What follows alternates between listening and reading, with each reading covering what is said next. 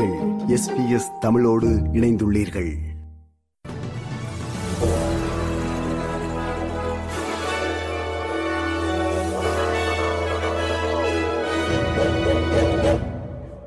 வணக்கம். இன்று டிசம்பர் மாதம் 13 செவ்வாய்க்கிழமை. ஆஸ்திரேலிய செய்திகள் வாசிப்பவர் ரேணுகா துரைசிங்கம்.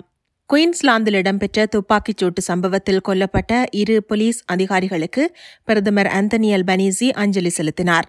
பிரிஸ்பனுக்கு மேற்கே வயம்பிலா என்ற இடத்தில் உள்ள வீடு ஒன்றில் வைத்து குறித்த துப்பாக்கிச்சூட்டு சம்பவம் இடம்பெற்றிருந்தது.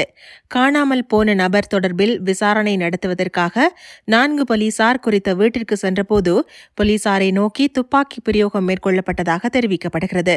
இந்த சம்பவத்தில் 2 போலீசார் உயிரிழந்த அதே நேரம் அயல் வீட்டவர் ஒருவரும் போலீசார் மீது தாக்குதல் நடத்தியவர்கள் என கூறப்படும் 3 என மொத்தம் 6 பேர் பலியாகியுள்ளனர்.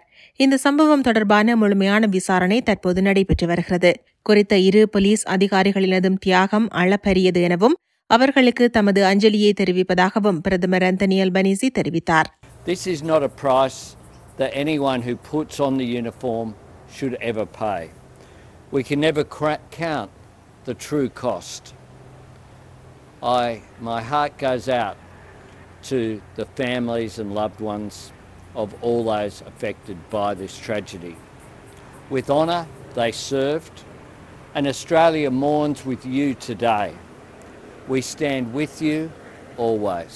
குயின்ஸ்லாந்து துப்பாக்கிச்சூட்டு சம்பவத்தில் பலியான 2 போலீஸ் அதிகாரிகளுக்கும் மதிப்பளிக்கும் வகையில் மாநிலத்தில் ஆஸ்திரேலிய கொடிகளை அரை கம்பத்தில் பறக்க விடுவதாக பிரீமியர் அனஸ்டேஷியா பலஷே அறிவித்துள்ளார்.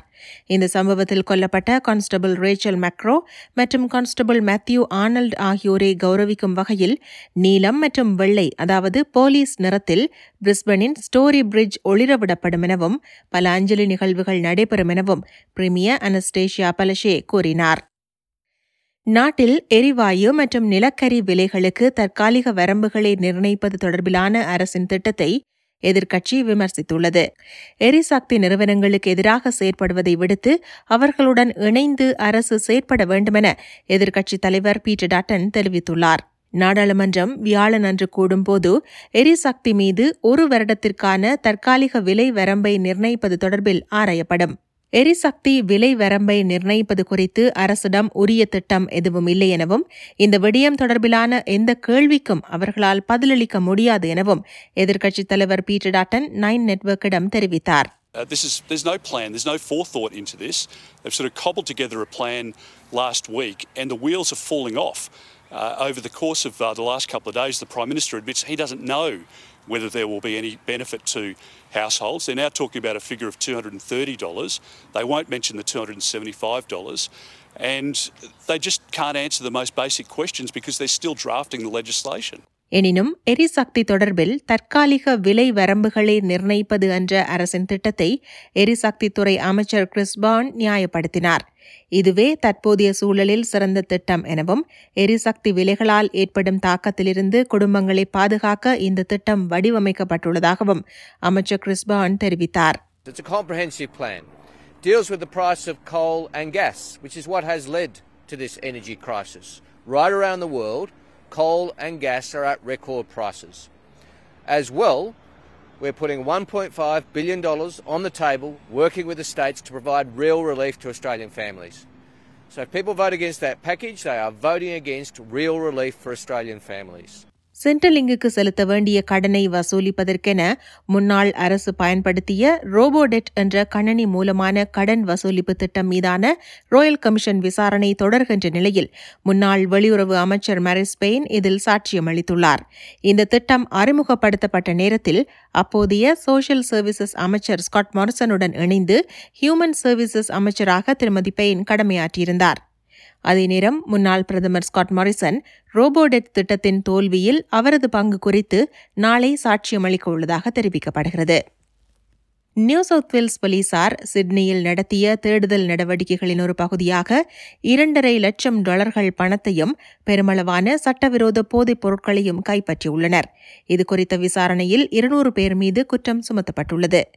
கொக்கைன், கஞ்சா, MDMA, ஹெரோயின், மஷ்ரூம்ஸ் மற்றும் LSD டேப்ஸ் போன்றவற்றை அதிகாரிகள் கைப்பற்றியுள்ளனர். கைப்பற்றப்பட்ட போதைப் பொருட்களின் மதிப்பு $2,80,000 அதிகமாக இருக்கும் என குறிப்பிடப்படுகிறது.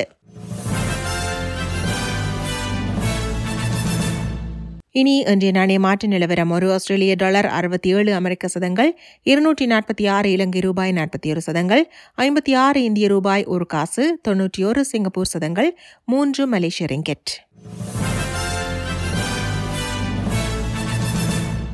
நிறைவாக நாளை வானிலை முன் அறிவித்தல். பெர்த் வெயில் 32°C, அட்லைட் மேகமூட்டமாக இருக்கும் 20°C, மெல்பர்ன் மழை ஓயும் 15°C, ஹோபார்ட் மழை 14°C, கேன்பரா மேகமூட்டமாக இருக்கும் 17°C, சிட்னி மேகமூட்டமாக இருக்கும் 25°C, பிரிஸ்பனிலும் மேகமூட்டமாக இருக்கும் 31°C, டார்வின் மழை 35°C. இத்துடன் SBS தமிழ் ஒலிபரப்பு வழங்கிய ஆஸ்திரேலிய செய்திகள் நிறைவு பெறுகின்றன.